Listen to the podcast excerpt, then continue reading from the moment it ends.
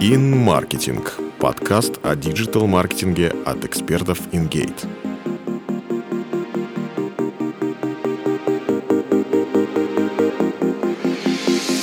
Привет! Ты слушаешь подкаст InGate. Я Антон Мойс, ведущий SEO-специалист компании. Сегодня поговорим о наиболее распространенных ограничениях, которые мешают успешному продвижению. Кажется, SEO уже давно перестало быть чем-то вроде шаманства. Продвижение сегодня вполне объективный процесс с определенными циклами, о каждом из которых можно найти информацию в официальных источниках поисковых систем. Это с одной стороны. А с другой, в SEO по-прежнему очень много субъективного. К примеру, SEO-специалист знает, что нужно размещать цены на карточках товаров, а владелец сайта отказывается это делать. О том, как решать подобные вопросы, чтобы качество не страдало, позиции росли, а клиент был доволен, я расскажу в этом выпуске. Ограничение 1. Трудности коммуникации с клиентом. Первая причина. Клиент не специалист по SEO. Можно провести с клиентом встречу и детально рассказать, к чему приведет то или иное изменение на сайте. Рост трафика, конверсия, лояльность. Вторая причина. Клиент хорошо разбирается в SEO, поэтому задает много вопросов. Да, с такими всезнайками SEO-специалистам бывает сложно, так как приходится тратить на них драгоценное время. Очень много времени, это может раздражать. Однако, если хотя бы первое время грамотно аргументировать каждую доработку, то скоро вы с клиентом научитесь доверять друг другу, работая как одна команда. Третья причина – некоторые доработки стоят дорого. Задача профессионала рационально, желательно в цифрах, объяснить, что клиент получит за свои деньги, а решение оставить за владельцем сайта. Четвертая причина – контактное лицо, с которым взаимодействует SEO-специалист и лицо, принимающее решения – разные люди. Многолетний опыт работы с самыми разными клиентами показывает, что а, подробная разъяснительно-образовательная работа по доработкам на сайте с контактным лицом решает эту проблему. Чем лучше он тебя поймет, тем убедительнее будет со своим руководителем. Какие аргументы работают безотказно? Демонстрация прямых конкурентов. Аргументация, которая срабатывает в 90% случаях. Например, если клиент видит, что в топ-5 выдачи поисковиков у конкурентов указаны цены на сайте, он делает вывод, что это работает. Официальные заявления Яндекс и Google. Это для тех, кому конкуренты не указ, э, им можно показать заявление представителей поисковых систем, которые есть в официальных источниках. Причина, следствие, факт. Например, специалист считает, что размещение калькулятора на сайте улучшит поведенческие факторы. Аргументация выстраивается таким образом, что на сайте нет калькулятора, поэтому э, показатель отказов минимальный. Следовательно, поведенческие факторы ухудшаются, что приводит к низким позициям в поиске. Необходимо осуществить доработку, тогда кликать будут больше, а позиции сайта вырастут. Результаты статистики. Спорить со статистикой сложно, и вот пример. По данным Яндекс Радара, количество мобильных пользователей растет с каждым годом, поэтому крайне важно настраивать адаптивную версию сайта и заниматься турбостраницами. Ваши кейсы. Одним из простых способов перетащить клиента на свою сторону – показать ему успешные примеры продвижения. Допустим, SEO-специалист на одном из своих проектов сделал что-то классное, и это привело к росту целевых показателей.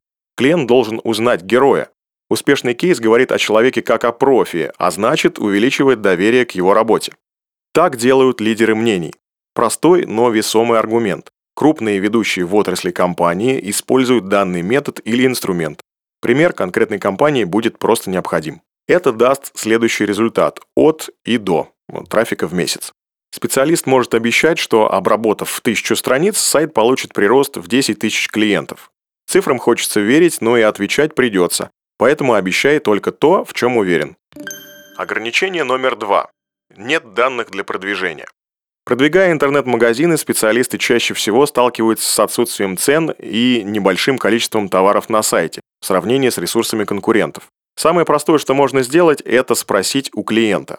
Упростить и ускорить процесс коммуникации поможет высланная клиента таблица, а, где в одном столбце указывается ссылка на товар, а в другом его цена. Бывает, что у клиента нет цен на товары. В этом случае ничего не остается, как взять их у конкурентов. Это не является воровством контента, а просто производится среднерыночный ценовой срез. Для этого берутся три самых топовых сайта в выдаче по продвигаемым запросам. В случае, если клиент отказывается размещать цену на сайте, вспоминаем аргументацию и показываем ему конкурентов. Если и это не работает, то предлагаем разместить на сайте цены в формате «от», указав минимальную цену. Что делать, если товарных или услуговых страниц недостаточно? Первое Тегирование. Для этого требуется создать большое количество страниц. К примеру, для запроса «горные велосипеды» создаем мужские, легкие, женские, российские. Каждая из этих страниц будет релевантна определенному запросу. Это даст сайту не только рост по высокочастотным, но и трафик по низкочастотным запросам. Главная ошибка этого метода – создание страниц, у которых низкий потенциал спроса. Избежать просто, проверяем запросы в Яндекс.Ворстат. Второе. Запросить дополнительный список товаров для размещения их на сайте. Третье. Парсинг товаров конкурентов. Ничего не крадем, а просто вдохновляемся. Делать это легче всего с помощью сервиса Screaming Frog SEO Spider. Для клиента, который хочет узнать, зачем столько страниц, в качестве аргумента можно использовать статистику, показать большой спрос, который даст возможность привести определенный объем трафика. Ассортимент – это важнейший фактор ранжирования интернет-магазина.